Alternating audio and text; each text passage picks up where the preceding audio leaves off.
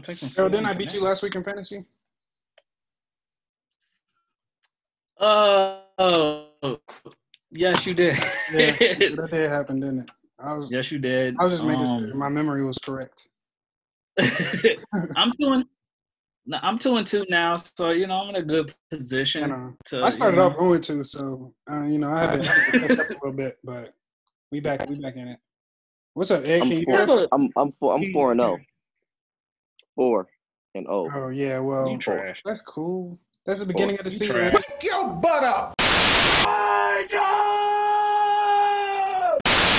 Sleepyhead. Wake up. Wake up, Mr. West! Wake up, Mr. West! Mr. West! Mr. West! Mr. West!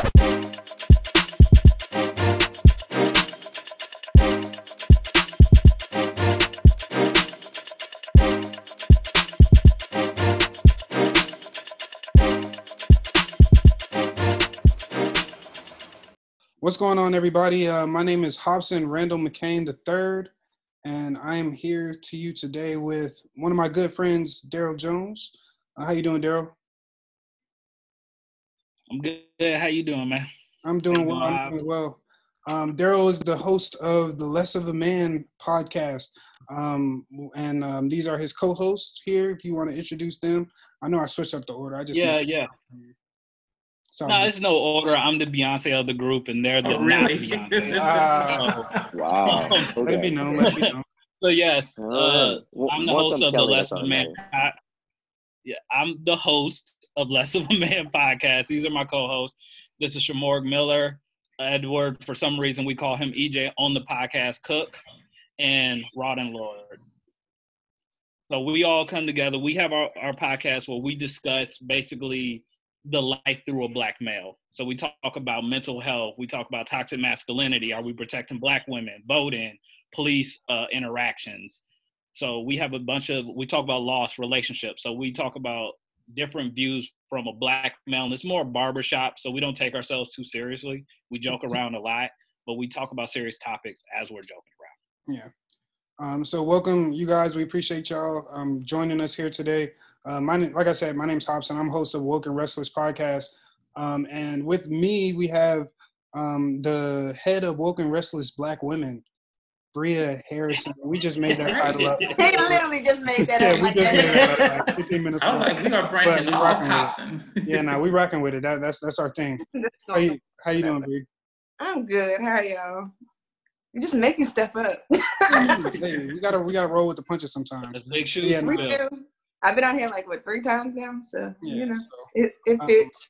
Yeah, so Welcome Restless is basically basically just a podcast built around um, black commentary and politics and just having necessary conversations um, within the political, the socio-political, and economic world that we feel that black people um, generally don't get that perspective from.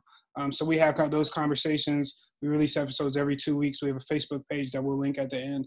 Um, but we wanted to link up with Less of a Man because we love what they've been doing um, with their episodes and their you guys have like lessons and stuff like that where you guys are you know teaching folks how to be better people and all this you know Um. Thank you. yeah no, no, it's just fantastic it's fantastic but um, me and uh, if you guys don't know i have a co-host his name is kermit he's in law school right now so he's in and out um, whenever he's available but we have always wanted to do a panel on interracial relationships um, within the black community um, reason being uh, obviously you know the tension between the black and the white community right now.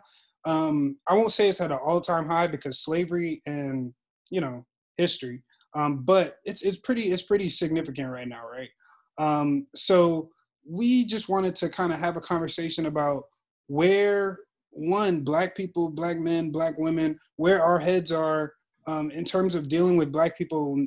One in the workplace, two in your personal lives, and then three in like a romantic sense and just how that fits within black culture. Um, so I know we're going to start it off with the workplace. Um, and you know, everybody here is you know working, been in a corporate setting or been in uh, a work setting with white people at one point or another. Um, I know that I'm a paralegal, so I guess I'll start off with my little personal antidote. Um, but I'm a paralegal and I work at a predominantly white law firm. Um, it's I'm a collection paralegal, so um, that is what it is. But I talk to a lot of black people every day, but I don't see them very much um, because of what I do. Um, so it, it, it's always interesting to me, you know, especially on like your first few days going into the office and kind of like reading out. You know, you have like that that that period where you're just kind of like scoping everything out, acknowledging the other black people. You know, like, hey, what's up? What's up? What's up? And then like, there's always that moment where like the black people get together. I know my, me and my roommate worked at the firm, and we got together with the other, the one other, the one other black dude at the firm, um, and it was just like, all right, give it to me straight. Like, what what's what around here? You know, who who can we rock with? Who can we not? Do you guys have those kind of like interactions with? You know, do you have that safe place with black people in your workplace, or um, you know, how, how, how do white people make you feel welcome when you when you first introduced to a um, work environment? Well, I'll go first. Um, so I work for a software company, mm-hmm. and at, at one point for like two years, I was the only black male at the at the uh, at the office. So it was it was strange because when I first navigated corporate, I realized that white people don't know how to talk to us, and most of them never really been around black people, or they showed that they've never been around black yeah. people. I had one person quoted me Kanye West lyrics and then got mad that I didn't know the lyrics. And I'm like, we're not, we're not, yeah, we're not sitting around like gossiping about Kanye West and all. Like that's not what we're all doing. But what you said was kind of funny because once more black people came, it would be a space where all the black people would just hang out. Like we mm-hmm. were all talking, and then we could really like we have our slang and our code language of how we talk, and we felt like at that space we could be us because once we go corporate, we got to put on as black people we have to put on a face all the time. And soon as we get to work, I have to put on a face. If I do anything, I'm the angry black man or I have an attitude, or I'm I'm hood or whatever, and we have to put on a face. So we have to have these pockets where we can kind of be ourselves. Yeah. So quick story. I'm gonna let somebody go after I tell the story. Um, the guy, uh, one of the guys that I work with came to me, a white guy. He was like, he was like, I heard about code switching. Heard y'all talking about code switching. What does that mean? And I explained to him. I was like, code switching basically is is we have to act a certain way in front of white people. And he was like, he said, I want you to know that you don't have to code switch with me. And I said, with all due respect, yes, I do. and, and, and, they they just don't understand us in a sense. Is what I learned working in corporate America. I'll let somebody else go. I'll go next. Um, my well, I, have been an engineer going on about probably 15, 16 years now, and I've been in um, various engineering, I guess, roles as far as that, you know, me being the only black person um, in my group, and as, as well as being in a very diverse team. Um, definitely, when I was in a more diverse team, um, it was definitely easier to interact with um, white white people. And, and then, of course, it's still the same thing. Whenever you go to a new job, all the black people search out for the black people. And of course, we have our own language that we kind of keep amongst ourselves. But I, I, can honestly say in my first two roles, it was actually a pleasant experience when it came to working um, with um, my white counterparts. So I didn't really run into any issues in, ter- in those roles. Now, when I went to, in my roles when I was the only um, black individual, not necessarily the first, the only black individual in the facility, but just the only black individual that was in management, it was almost like I was in the house and everybody else was in the field in a sense, because um, you know everybody, all the, you know, I was on the floor. Majority of the manufacturing workers were black, and here I am, you know, coming to them as a manager. It's almost like they look at me differently only because I'm in management. Yeah. So in those particular roles, I had a hard time convincing um, my my counterparts that okay, I am black. Promise me, just because I'm you know with the um in the house doesn't mean that I can't roll with y'all type vibe. So that was kind of my experience being in that type of environment. So I've had it both ways. Where and also I could think of a story that I had working at this company in Greenwood, where we was all in the office one day, and you know we were talking about a white guy was talking about another white guy, and the way he said, man, that cracker get on my nerve. You know, I can't stand that cracker. And I'm like thinking, can white folks say that in front of me? Yeah. that almost offends me. Like. yeah, I when I'm back here, what, what do you describe me? Just kind of how I felt, you know, with that story. But so I've had it, you know, both ways where I've had been in a diverse environment, which, had, which was the best of me, and then the environment where, you know, I'm the only white guy. I mean, I'm black guy on the team. So you were right saying white guy. I know you're gonna say something. I will wait for you to um, I guess. All right. For me, I mean, I've had it mostly, well, both ways. Um, I've worked in a lot of industries. So um, I'll say for being a supervisor at Starbucks, it's different. It's very diverse. And I feel like the people are more culturally aware there. They Mhm. pay attention to what's going on in the climate. So they try to adjust and they try to actually ask questions to understand as opposed to like assuming, right? Um, I've also worked for Delta, where the airline industry is predominantly white with flight attendants. You see black flight attendants, but predominantly it's a white industry.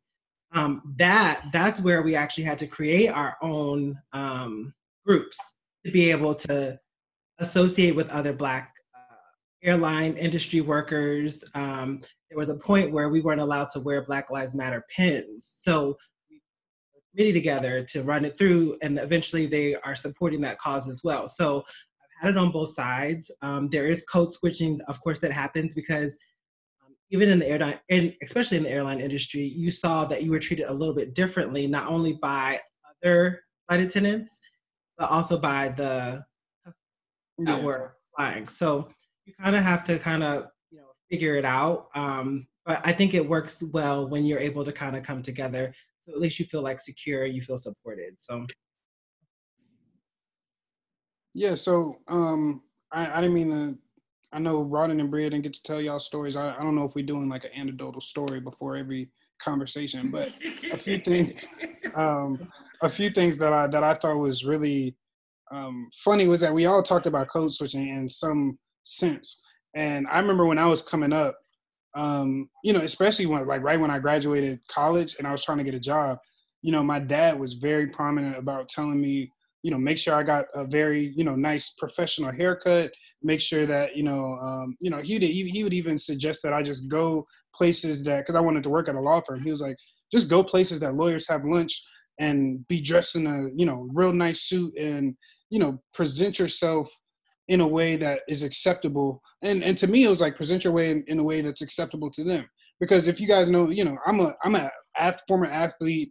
Um, you know, while I'm very articulate and I'm, I'm I feel like I'm pretty smart. Um, I don't necessarily enjoy, you know, getting all um, what I call profession professionalized. Um, so you know, I was kind of resistant to that idea. But as soon as I started doing it, you know, interviews and stuff start coming in. Interviews and stuff start coming in. So, um, do you think that like we as Black people should have to, you know, hold back parts of ourselves, whether it be because you know, yeah, I got little twists now and stuff like that, and some people would say, if I'm, you know, if I'm going into a job interview, this is not a good look, right? You know, Yeah. so should we have to worry about um, things of that nature, really simple things that don't don't affect our b- capability to perform a job, um, but it's just something that's ingrained in society.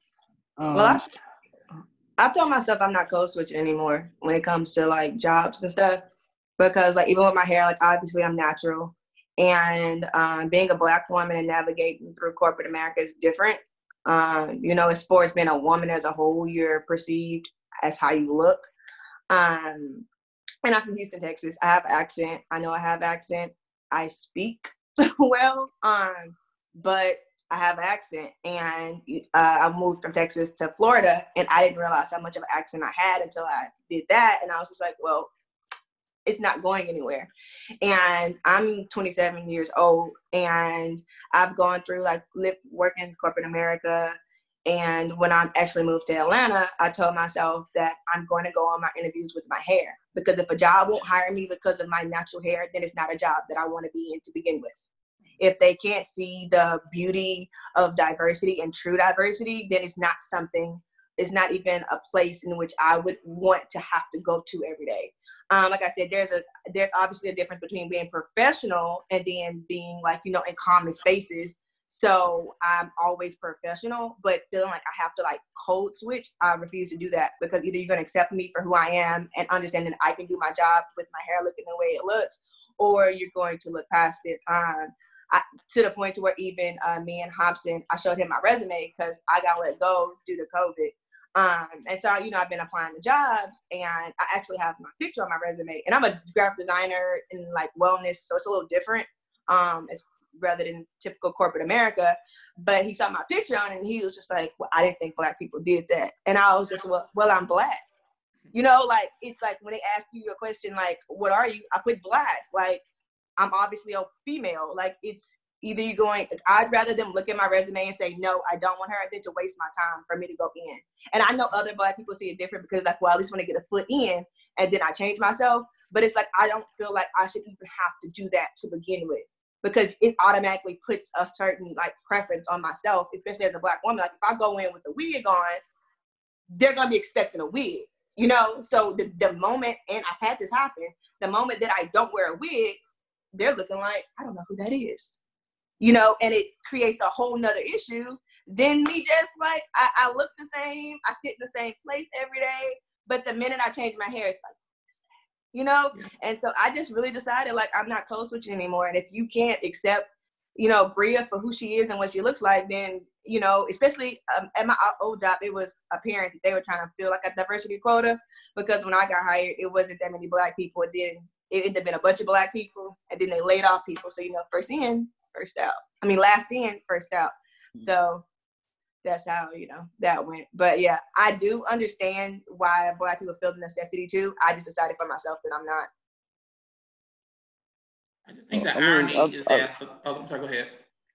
Well, for me, I've been in jobs where it's been diverse, and it's never like corporate America. My last two jobs, especially the one I have now, um, they've all been predominantly black especially Atlanta Police Department's uh, 75% black. So, um, I mean, I do have instances where people feel like you shouldn't say certain things. Like, I say nigga a lot. and I say it in the office. I don't care. And I say it around white people. And they be like, yo, there's white people around. and I'm like, and I'm like, I don't care. What the fuck? Nigga, nigga, nigga, nigga, nigga. First of all, can we say, are we good at cussing? How? I didn't realize yeah, that. Yeah, okay, I don't want to keep it. No, for real. Like I did that one day. I, I think I was talking to my homeboy, and I was like, "Nigga, shut up!" And it was like, just like white people there. I'm like, "What don't give a fuck, nigga, nigga, nigga, nigga." What they gonna do? Complain to OPS about so, something? So oh, that's fine. I'll go to OPS, and what they gonna tell me? Today, I think we get a counter on this on, for this episode on how many times Rodney gonna say the N word. Actually, hey, we can't. We, we need to put one right in the top, the top right corner. We might do that.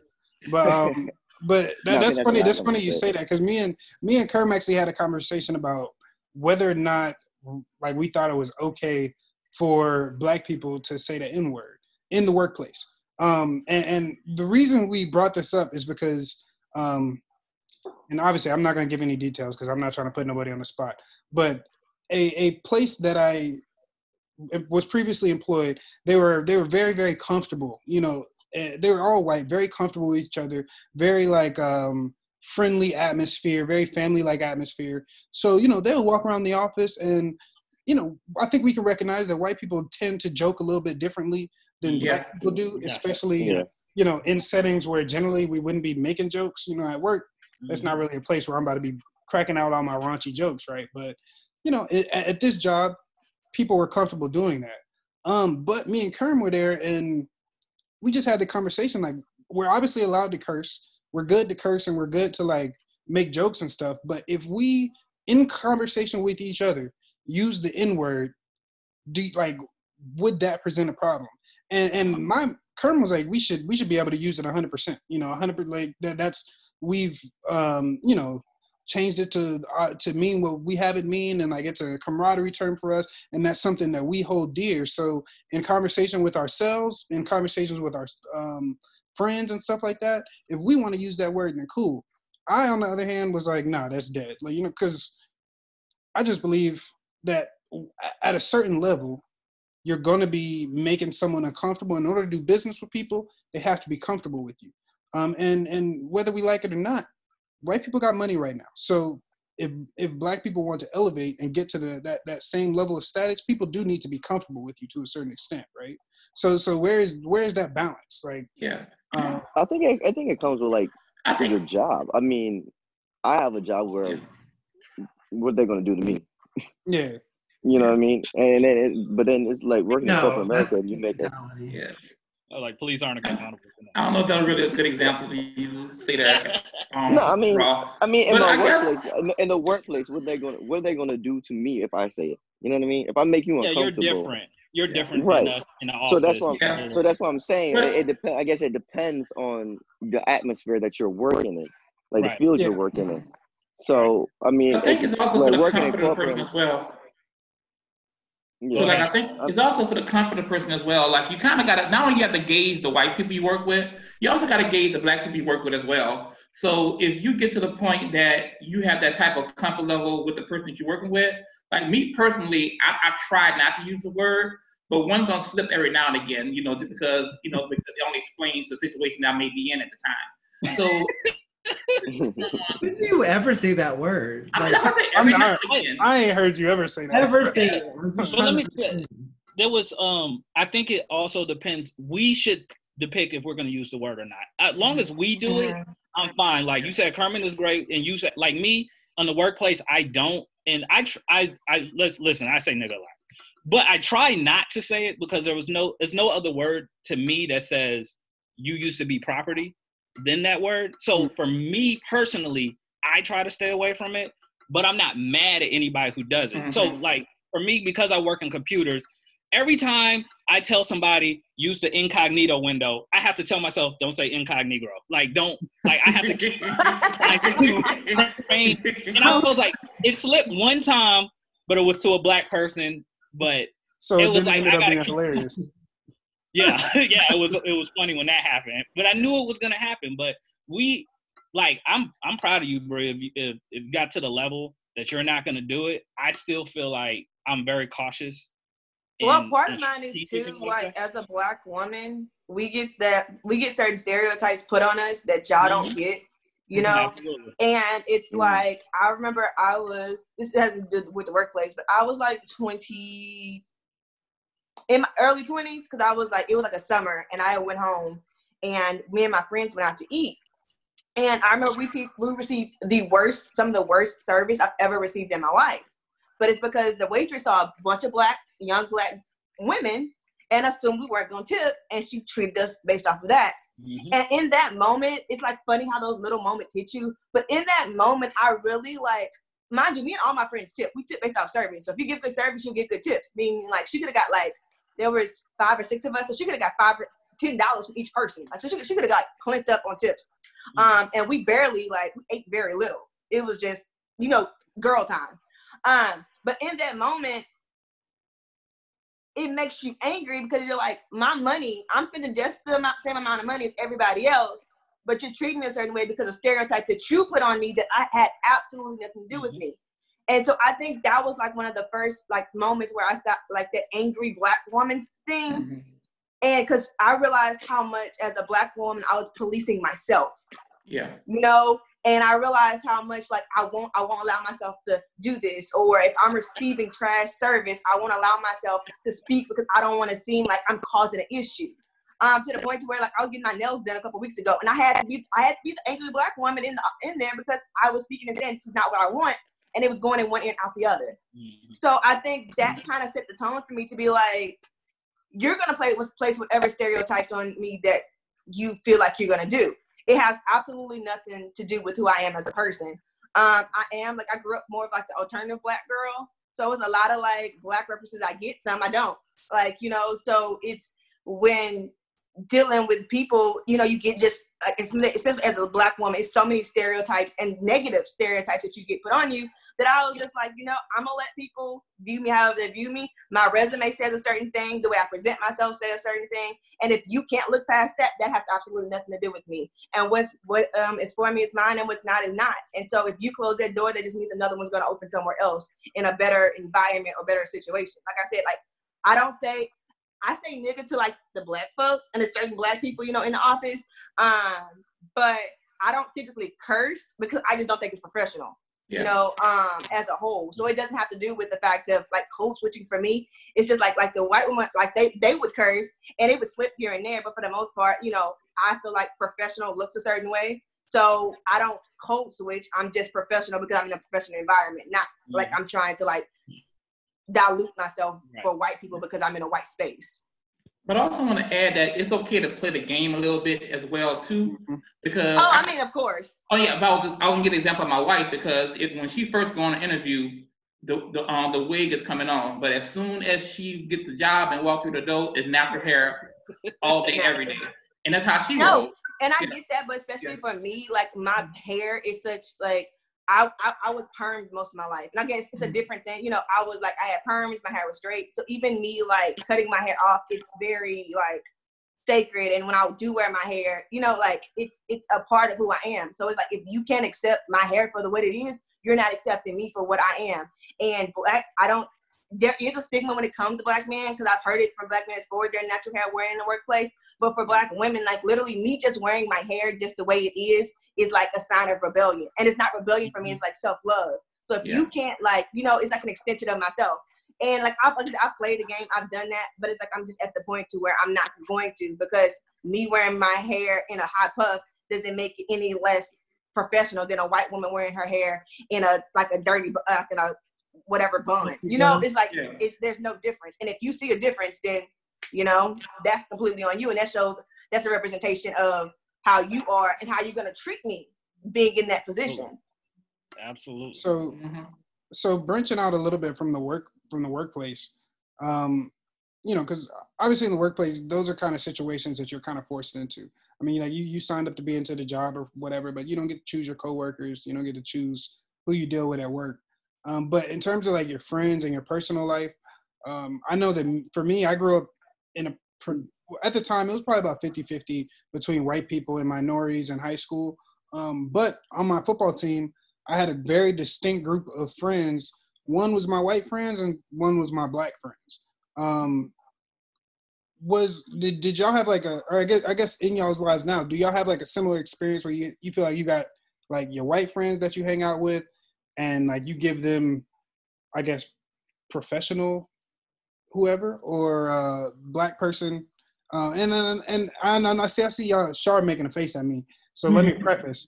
Um Are always making a face. Oh, make a face. Don't worry about that. yeah so so like for me it's like when i'm with my white friends it's not that i'm like um like professional i i i, I still say everything but i don't bring up like certain issue like i'm not going to talk about the debate like with my white friends it's just like I'm with you. you know i don't i don't feel like having I don't have that uh, white conversation friends that I don't I can't talk to about issues.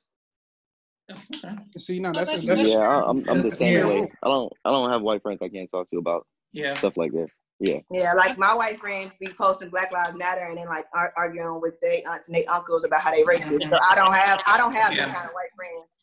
I just Yeah. don't. so, I mean, I did at one point, but you know, You kind of evolve. Yeah, you evolve past You it. kinda- your So- so circles I as you get older. So like what you tolerated like when you're younger, when you're older, you now have downgraded them to like associates. So you wouldn't call them a friend. They wouldn't be a person that you interact with at that level. You know them, you under you know, you've known of them, you've been around them, but like if they're not on the same par with you, it's kind of like they're not your in that friend so so uh, before before the whole black lives matter movement and everything like that would you guys have and i'm and this is all me assuming so if you guys aren't democrats or liberal or um, not republicans then let me know. But like were were you guys able to have friends with like republicans you know like because that that's all of my friends and that all of the people that i was talking about they were all i knew that they were republican when i was in high school. Like you know i lived in i live in gwinnett county brookwood all the white people over there is republican essentially. So you know I knew who they were, and but they weren't like racist. Like I mean, at, at least when I I didn't notice I didn't notice any racist shit while I was Yeah. growing up. Now when I went to college, when I went to college and I started taking these political science classes and kind of like like waking up my head, you know, um, I start checking their asses on some shit. You know, like I'll be like, hey, that's not cool no more. You know, we're not doing that. That's dead. And they respected it. And so like the ones that didn't respect it, just like y'all said, dead, like y'all are y'all exist, but somewhere else, right? Um, Okay, yeah. but the people who they they can they, they they respect you enough to hear your your outcries, your your your uh, grievances or what may have you. Um, and, and not only do they hear them, but they address them and make the change. Like to me, that I feel like that's um, even even if it's like not a political understanding, it's at least a respect. Like they they at least they respect you enough to make that change, even if they're you know saying wild shit with their friends. And I don't know if they are or not, but I assume that they aren't because they don't with me. So I don't know if that changes your perspective at all. I think, but I think we have to preference by saying it's not uh, it, it, not before Black Lives Matter. I think it's before Trump. So I think Yeah, I'm glad you said that. Yeah. before Trump, then you could probably be friends with Republicans. Like to be honest, I grew up in all black areas, Mm-hmm. all black areas. So I ain't had white friends like that until I joined the fraternity. Like I went to a HBCU, so I went to all black areas. So I didn't have white friends like that. Um, my first time being around white people, I was a kid, and it was in this big house, and I thought all white people lived like this. I was like, this is great. Yeah. But um, I think it's a change when when you when you're talking about Trump. Yeah. Republican because I didn't even know if they were Republican. I couldn't tell you if they were Republican not until Trump happened. So I Mm, think Trump has empowered people to be this racist, to be this outspoken, Yeah. and I think that's the friend that you can. And I don't care white or black. If you are a Trump supporter, that's a person I can't hang around, with, Yeah. Republican or not. I don't. I can't think of like even when the whole Trump became who he is. Like all my all my friends who are white, like they were still in the same. Like nah, you know, it was. um, that was never like a switch for us because we had a basic understanding. But I'm also very outspoken about who I am, what I believe in, and those type of things. So I don't tend to hang around people who I don't feel like match those same, type of energies. Um, and like the whole Republican thing doesn't matter to me either because like there are plenty of liberal white people who are racist. So when we talk about like Republican liberal, like I've been around a bunch of especially white women. White women, liberal women are worse than Trump supporters, and I don't care what nobody Say it all says. the. At least I'd rather know that Yep. they're racist Say it than for you to be in my face, and then I'd be like, what? you know, like Yeah. no. So it doesn't. It's not really like the Republican. Yeah. Yeah. my my friends haven't changed. Like I've had the same white friends pretty much. I mean, I have new white friends now, and they they too are on fuck Trump. So. Uh, but I want to add something. To, uh, I want to add something that Hobson said that I think we as black folks probably made a mistake on. Because when we look at Trump, like we just look at Trump and like like that just races go off in our mind. But I think one of the mistakes that we made as um as black people is that we categorize every Republican individuals as racist. So when you look at previous candidates like a Bush or a, um, a Romney or um, any of those candidates or a McCain, I mean they pale in comparison when we look at you know the the, the, the people that we have in office today. So those individuals may not have been they may not have a full understanding of our culture, but we may have just um, kind of categorized them as racist just because they were considered to be Republicans. So to kind of touch on what Daryl was saying, we do have that tendency to kind of lump racism and Republicans um, into the same category. Let me clarify by saying I'm not Republican. I'm also I'm, Oh. Ed, Ed don't seem convinced. um, Oh, I just want to clarify that, but he has to say this all the time. Like because something it that's not sounded very Republican Republican-ish doesn't what I to- was saying. So I want to clarify that at first. But but I think that but to that point, I think we got we got to start looking at individuals beyond their party lines and kind of look at them based off their actions. Because And- your actions speak on you being racist more than your party, in my Yeah, opinion. and me and Hobson had this conversation because I because we talked about how like I don't deem this one because somebody's a white person's Republican. I don't think they're racist. Like realistically, if you're if you're white and you got money, it makes sense to vote Republican because you're gonna get some tax breaks. I mean, from a, like a from a mm-hmm. business perspective. But it's mm-hmm. like once you get into the point to where you're like, are you a Trump supporter? Like, do you believe in dope like the Trump supporter ideals? Like that's a whole different argument. Because I, I I understand why people are fiscally like Republican. Like it makes sense. If you got money, you want the tax breaks. Like you know, you going it, it's the me. But when you add the racism around it, and are you pro, pro people or are you like okay Mhm. with dividing folks? Like that's a whole different conversation. And Yeah, I agree completely. Like, I don't think that everyone does Trump. ev- uh, Everyone does throw everyone as like a Republican as being racist. I think there's a majority of people that are not really educated on the breakdowns of the different parties. They might might do that. Me myself, I have people that are black that are Republicans. I'm cool with that. I have people that are white that are Republicans. I'm cool with that. I think the line in the sand is when you start to make excuses for Trump and his behavior, what he said, and those statements, and the things that he does, that's where there's an issue with you. And that's where I'm questioning whether or not you're also racist, because I believe that Trump is racist. I think if mm-hmm. you do racist things, make racist statements, you're a racist, period, until your actions prove differently.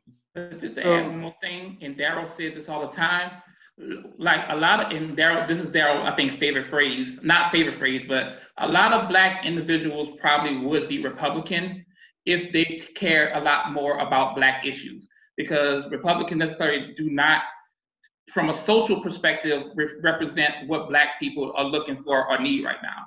Probably from a religious or fiscal responsibility, is probably more aligned with what black people want, but they can't cross that line only because of the social issues where they, that they're not making those movements of understanding why we as black folks are saying Black Lives Matter and then those things. So I got that's important to add as well. So, Yeah. Well, well, well, let me let me say what I was saying was, and it counts what Shar and Bree was saying. If it was strictly about money, a lot of us would be Republican. Mm-hmm. But the reason we're not is because it's a morality issue. I mm-hmm. told, and and I'm interested how how you feel about this. If Republicans cleaned up this part of it about social injustice, Black Lives Matter, if they cleaned up that, I believe it would probably be a mass exodus from Democrats to Republicans if they just cleaned up their morality issue. Now, of course, Trump got to go. But if they put a hard stance on injustice, Black Lives Matter, if they would walk, march with us instead of against us, I believe, especially heterosexual black males, would move over to the Oh, Republicans. yes, I, I, a hundred percent, hundred and twenty percent. I agree. Black males would jump ship so quick it would be crazy. But I would say that um, I think educated black women and Yeah, educated yeah. black males would stick with the Democratic Party, and I only say that because um, a lot of the fiscal policies that allow tax breaks and things of that nature are oppressive economically to the lower Mhm. class, which is th- thus oppressive to black people. Right. So you know, it's like the fiscal. If you got the money, yeah, but most black people don't got the money. So it's The like money. you know, um, but Especially too as a black woman. Uh, like I Yeah. said, if it was just a money thing, but then it's like not only is it the black thing, it's the woman thing, because that's a whole nother. Yeah. yeah, That's exactly. why You know, I wanted to clean like, up they Shar. It do a lot of wasn't, cleaning up for me to be like, yeah, you yeah, know. that's why I wanted to clean it up with Shar. It wasn't it wasn't black people, it was black males. Yeah, that's you know that's what I, that's what our conversation. Yeah, but So- to your point, they have a lot to clean up before black any Before black person happen. goes anywhere. Is Right. what we're saying. Yeah. So, so um, this will be the last question on, on the on the personal aspect, but we talked a little bit about um, how white people's lack of understanding of black culture can lead to some of these um, misunderstandings. Mhm. Uh, you know, I guess we'll call them. Um, and and I, I think it's interesting to distinguish because Ed, you talked a little bit about how like if a white person could justify um, something that Trump says, then that's when that question like pops up in your head, right? Is that racism? Um, how do you distinguish between if it's racism and if it's just ignorance? Because um, you know, the first time that I went to to Lehigh, Lehigh is like five percent black, whole bunch of rich white kids. Trump's nephew went to the school, um, but I met a kid. I met a kid, and he told me that I was the first black person that he had ever seen in person. Like he had seen people on TV and all that, and like he he had like you know looked it up on the internet or whatever, but he had never like interacted with a black person in a physical sense. And you know, like me, I came from a very diverse childhood, so I'm like, what do you talk like? What do you mean? Like, there's no black people on your like at the store, like nowhere? And he's just like, nah. And so it's like, I could, um, and and obviously this, if y'all have watched, listened to the episode, you know, Woken Restless is not one to be uh, Mr. White sympathy and like, uh, you know, forgive and forgive and forget all this. Um, but I could understand how that white person could hear something that Trump says and be like, "There's no way that he could mean that." You know, like like when when when when Trump said uh, we should get rid of um, the diversity training. I don't know the exact words that he used, but said the diversity training was racist. Like Mhm. I could see a white person hearing that and being like, "There's like there has to be something wrong with the program." He wouldn't just say like, you know, that doesn't even make any sense. But that's bread. That's bread not from a place of like malice necessarily, but a place of just I like I just don't know. Um, and at one point, do we like say, you don't know so much that we're leaving you behind and we just don't care? It's You know, their or- willingness to be able to take in the information. Mhm. So like I believe like cause I I mean I'm one of those people I have all kind of friends. So I don't really I judge people based off of like who they are as a person, not like what you look like, your sexual orientation. No, I don't care. Um and I have white friends who ask me questions. They'll be like, I don't mean to be like disrespectful, but I don't know. You know, or like I put a post one day about my hair, and one of my white friends was just like, I know this wasn't for me, but thank you because I don't even I don't really understand, you know, black hair. So I think when they're coming from a place of trying to understand, that's one thing. Um, I think man, you had a conversation before to where I feel like southern white people, because white people don't have to live in the same reality that we live in, that sometimes things happen and they try to excuse things because in their mind there's no way I don't inherently think white people are bad. I think there's systems put and there's conditioning that happens. Um so if it's a white person who like they don't live a certain reality, when they're looking at it, they're like, well, why would they do that? You know, like when we say certain stuff and it's just like, well, he killed him because he was black. And they'd be like, well, why would he do that? Like there has to be another reason. And it's like, no, that is the reason. And for somebody who doesn't live our reality, to them that doesn't make sense. So I think sometimes they're just trying to like wrap their head around, and I feel like a lot of people, white people, are doing it, even though we've been saying it. But now I think they're starting to like wrap their head. So it's like that point of, are you just sticking in your ignorance, or are you actually trying to inform yourself? And Right, if you're think- not trying to, if you're asking questions, not necessarily asking questions, if you're responding to argue with me rather than to listen, then I don't have anything else to say. Mhm. Right. I think it, the biggest thing is the, in the communication. Like you have a conversation with that person and see where they're coming from first. And then you make a determination from that conversation. So if you ask, if they say, if you say something and then they ask you a question towards it and you have a reply and they're like, okay, maybe I get it or whatever, or you have a healthy conversation, then you can gauge that they may not be racist. But Mhm. then when they start doing the whole rebuttal and all the other shit that, you- that goes along with you want to justify certain things, then you understand their true nature.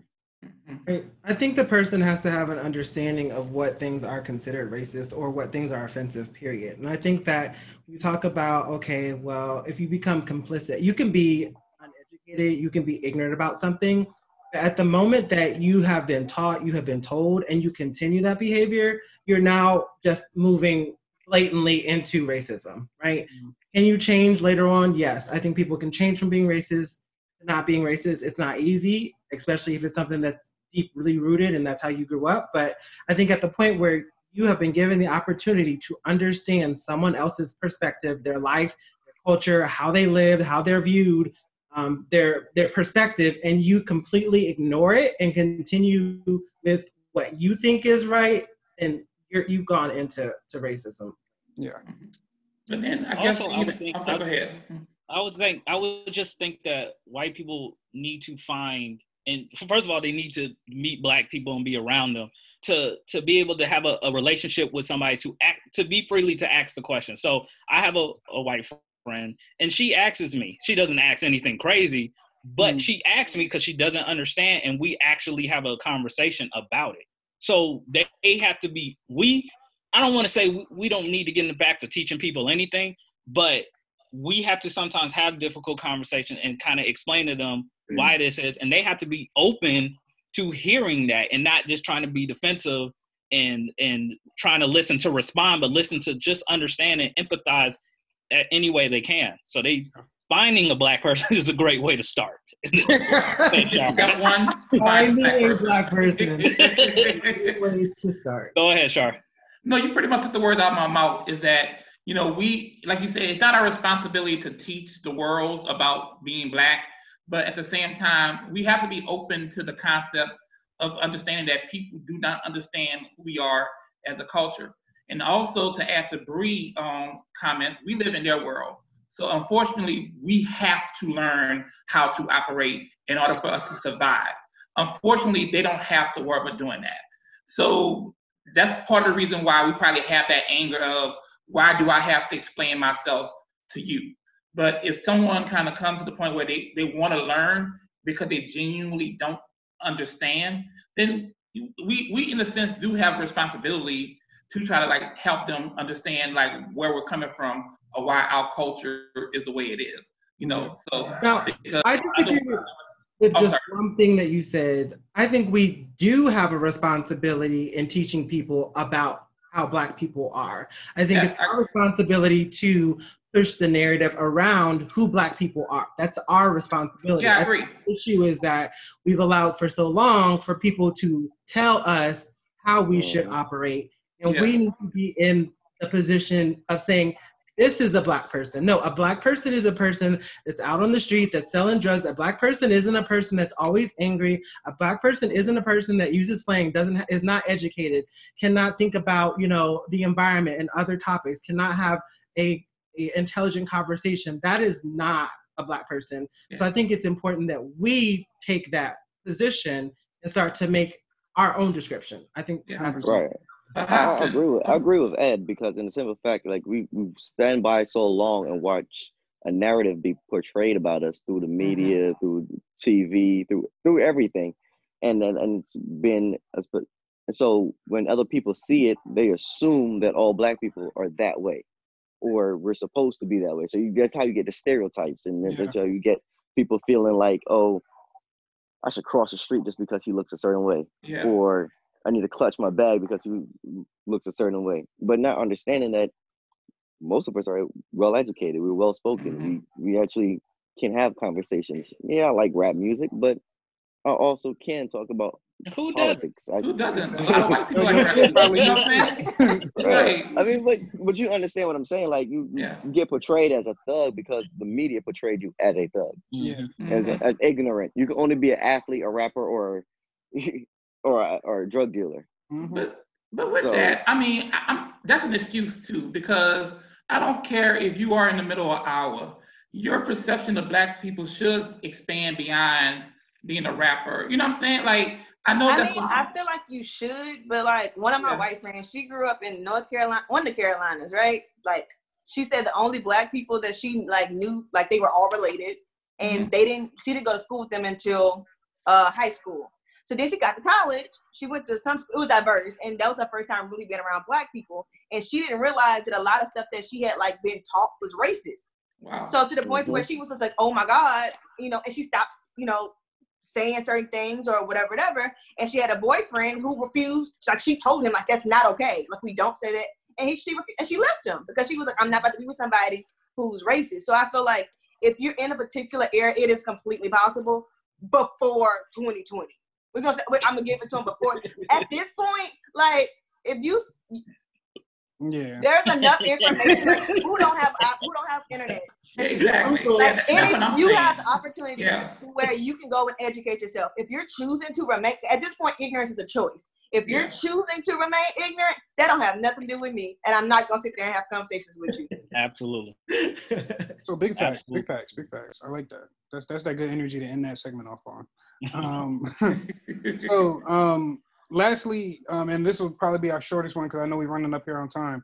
But um, a romantic sense, obviously, like this is kind of like the final portion of our discussion. Um, but I guess the first question: Have you guys been in interracial relationships? Have you considered being in interracial relationships? Is it something that? And I know that um, you know I got I I have a significant other. I know Daryl's married, Shar's married, and Raw got a fiance. So I, not considering now, but would you consider getting into a relationship, you know, with a white person? Obviously, hypothetical, um, just for your significant others. I- I've never had a serious relationship with a white female, but I've talked to white females. Mhm. Um, um, it'll probably never happen again. So, I mean, I don't have a problem with it, but at this point, it, I don't see it happening because I might end up dead. I don't know. Actually, I think. I would entertain it. Um, but I think my issue with being a gay black male is that with um, gay men, it's like a fetish.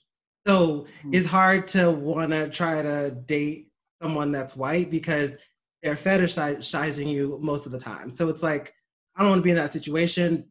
I'm not here for your entertainment or consumption in that way. So I'm open to dating white men. I think it would have to be a certain type of white man. Um, but You have to own a yacht, Javi. He, got, he has on the yacht. Have a to have a yacht, so we can be on the yacht. Yeah, Hopkins, just let you know that our chances of getting on the yacht is all behind Ed at this point. So Yeah. So he needs a yacht. Yeah. But, but I would say that my experiences was first of all, my mom growing up again. I grew up in all black area. My mom was extremely pro black. I had to read Driving While Black before I could learn how to drive. I had a bunch of black history books. My mom was so pro black, and I tell the guys this on the podcast. We had a Santa picture. My mom colored it in brown. So that's how serious she was. My mama didn't buy a white Santa's. Yeah. even know- I don't even know So, so, so you know. So Yeah. Bree, you know. So we always went to South DeKalb Mall because that's where the Black Santa was growing up.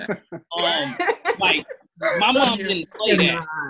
So I grew up, I grew up where my mom was like not having dating white people. Like Mm. she wasn't having it. Now as I got older, I'm like raw. I I talked to one just one time, but I've never dated it. But even then, it's still a culture clash. It's a huge culture clash where they don't understand. She didn't understand my music. She didn't understand how I talk. She didn't understand slang. It was still such a huge culture clash, and it almost was like she didn't want me around her family Yeah. because that she probably didn't know how they were going to react to me, Mhm. which was the first time I dealt with that. Being I was all in black areas, this the first time I've ever even that even came up as an issue.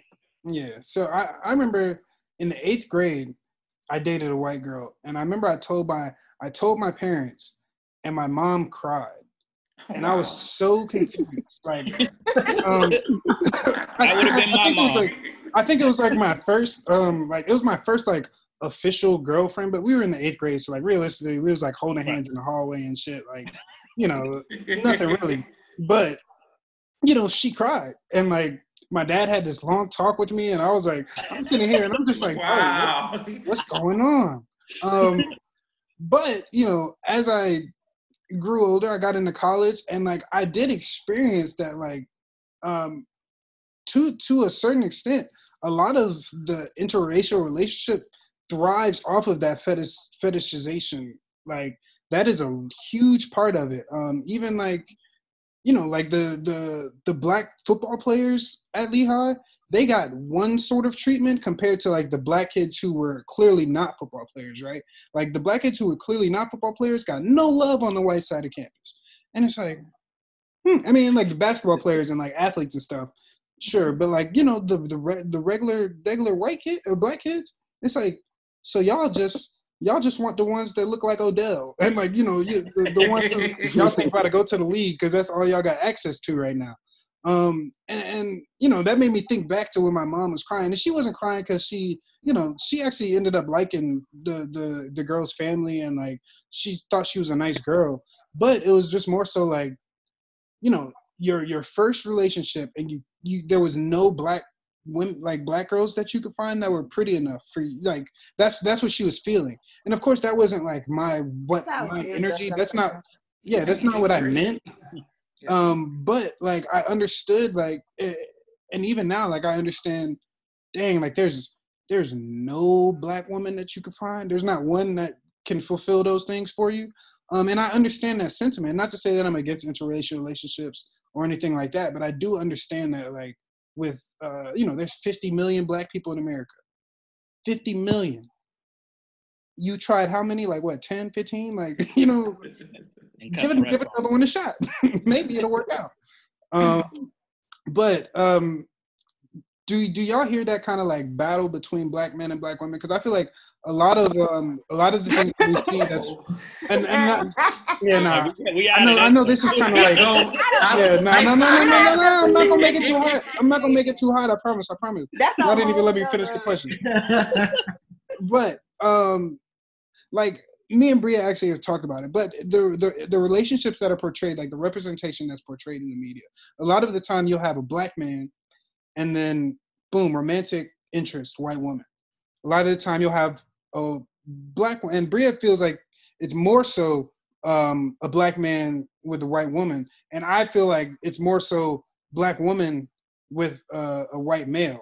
Um, with Let you have. By Yeah, black women are Yeah. are rarely the love interest in stuff. Like let's clarify that from a, like a like unless it's like a black movie, Mhm. black women typically are not the love interest, or if they are, they're typically biracial. Or So yeah, they or- that's That's just true, a that's true, that's true, that's whole nother that's, That's a true, that's whole that's nother Oh, thing. and we talked about that actually. Yeah. Me and my me and my wife, we were watching um Black as Fuck, Black AF, and we we got to the conversation that even in the black shows, how many they're of the biracial. women are fair biracial. skinned, Yeah. and and, and, and that's under- the thing too is like I'm light skinned, so I know like half the time. Sometimes when I talk about stuff, people are looking at me like, "What?" But I'm I'm a light skinned black woman. I'm not biracial, and I'm a light skinned. And there's a difference too. I'm a light skinned black woman with like very textured hair. So the women that typically are like the love interest typically look a certain way. So even if they're fair skinned, they have the very like mixed girl hair. So like, yeah. mm.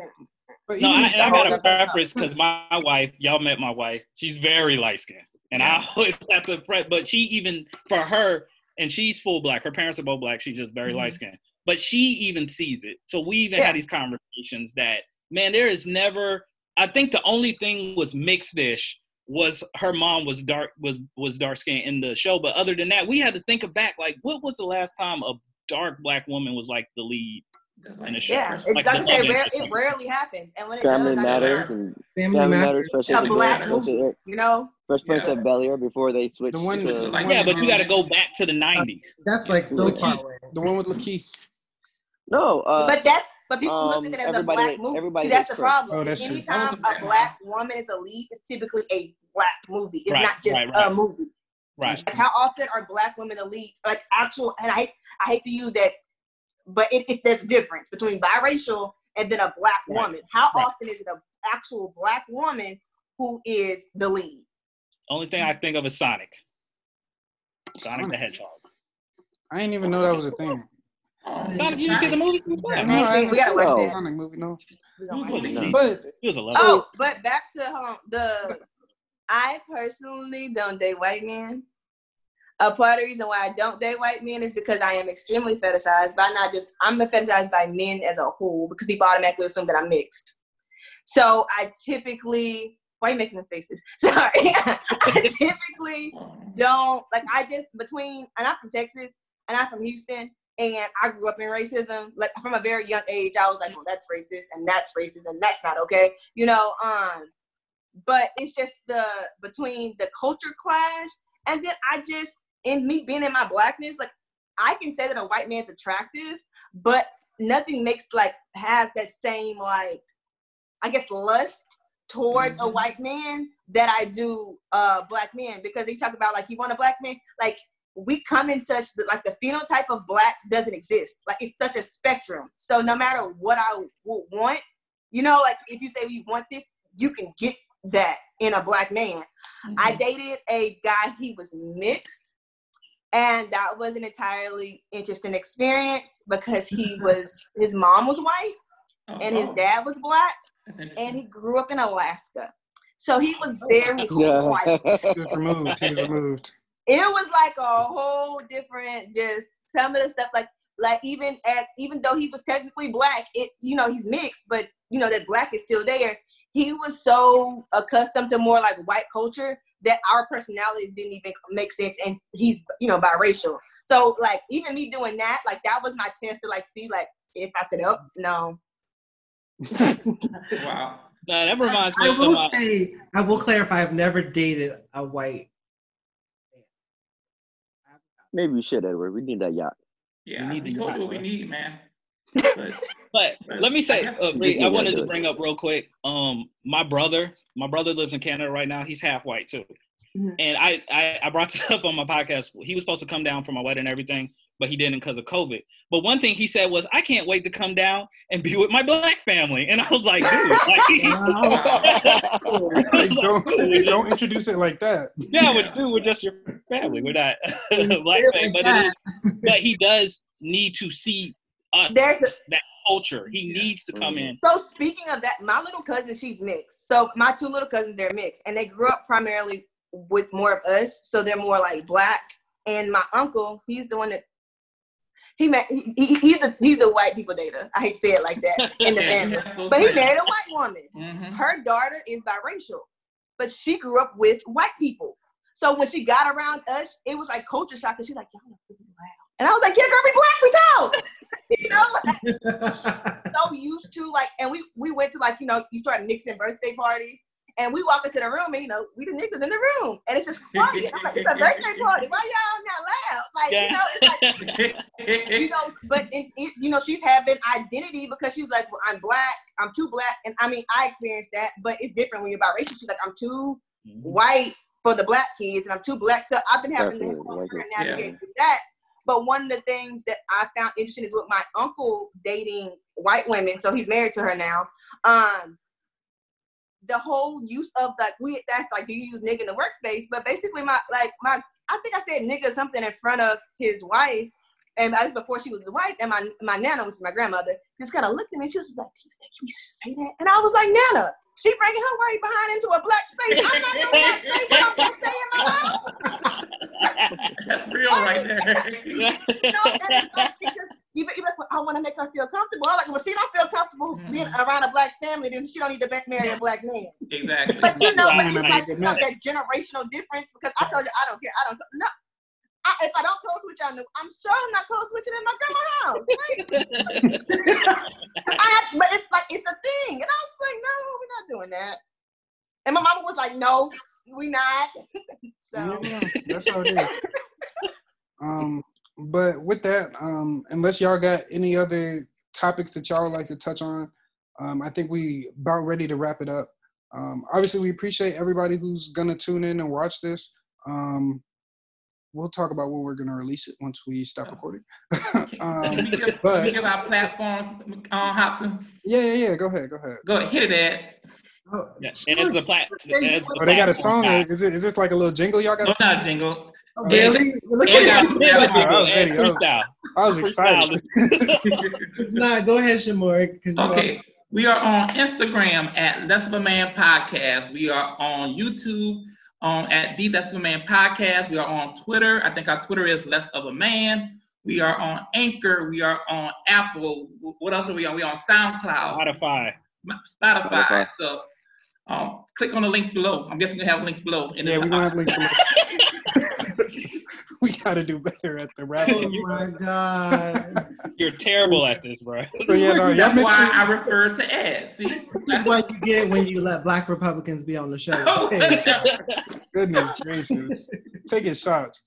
Anyway, um, so yeah, make sure y'all go check out um, uh, my people's page, their podcast, follow, like, share, all that great stuff. Um, you can check us out at Woken Restless on Facebook, Woken Restless, or at Woken Restless on Instagram, at woke underscore in underscore restless on Twitter because somebody stole our shit on Twitter. Um, but we, we're, we're also available on all major streaming networks, so y'all can search us up. Make sure y'all share it with a friend, and um, if y'all like this, make sure y'all share it um, and get it out there. We appreciate y'all for tuning in, and um, stay happy. Peace. Appreciate y'all.